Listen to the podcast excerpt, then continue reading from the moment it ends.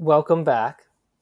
Episode 10, episode 10 of uh, this podcast, Nights with David. I want to stick with that. Um, so I had a note in my journal from today about something I wanted to pod, make a podcast on. The note is just one of the reasons it's hard to, and that's it. I think I was in the middle. Uh, I had a thought. I wrote this down. I said, do a podcast on this, and they got distracted. So you can fill in like the dot dot dot. One of the reasons it's hard to dot dot dot. Guess what I was going to do a podcast on? We may never know. So instead of that topic, I'm going to talk about something else that's been on my mind a lot recently, which is storytelling. I've had like a couple different conversations about this in different contexts.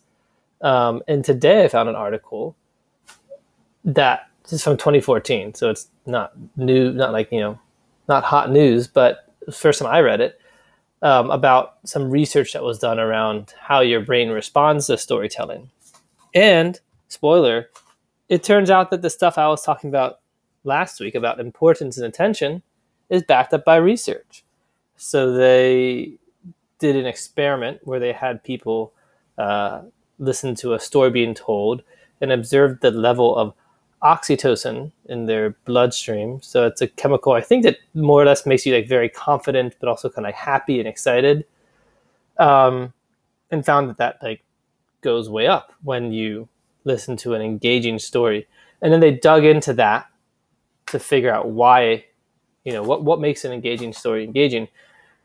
And they found that basically the best stories use some kind of tension to grab your attention attention, tension and attention. And basically, once once a story had your attention, if it could keep that attention focused on some kind of uh, emotional conflict, um, you would start to generate oxytocin. And then a weird effect of this is when you generate oxytocin, it makes you want to be like the thing that you're observing. Is actually one of the reasons why um, getting into fights when you're in a relationship is healthy because you your brain generates oxytocin when you get into a fight and it makes you want to you know be more like that other person and in this kind of weird uh, you know weird twist of neurochemistry fighting with somebody actually makes you love them more.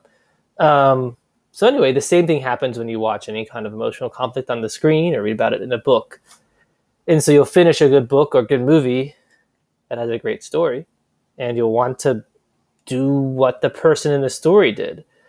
And so that, I mean, that's how advertising works, right? It captures your attention and then it tells a very quick but hopefully somewhat emotional story that then makes you want to do what that person in the story was doing, which was probably buying Downy. Um, so that's pretty interesting. Um, and it kind of ties into something that I've been working on recently, which is just trying to get better at storytelling. a friend, uh, a kind friend of mine pointed out today that in these podcasts, for instance, I don't always have a good narrative arc.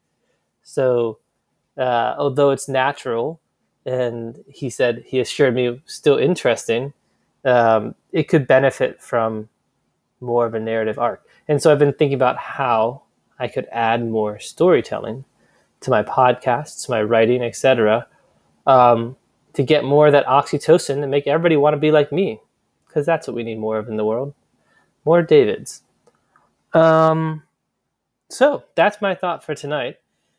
Um, if I remember, if I remember what the one reason it's hard to do, if I remember that later, I'll post that in tomorrow's podcast.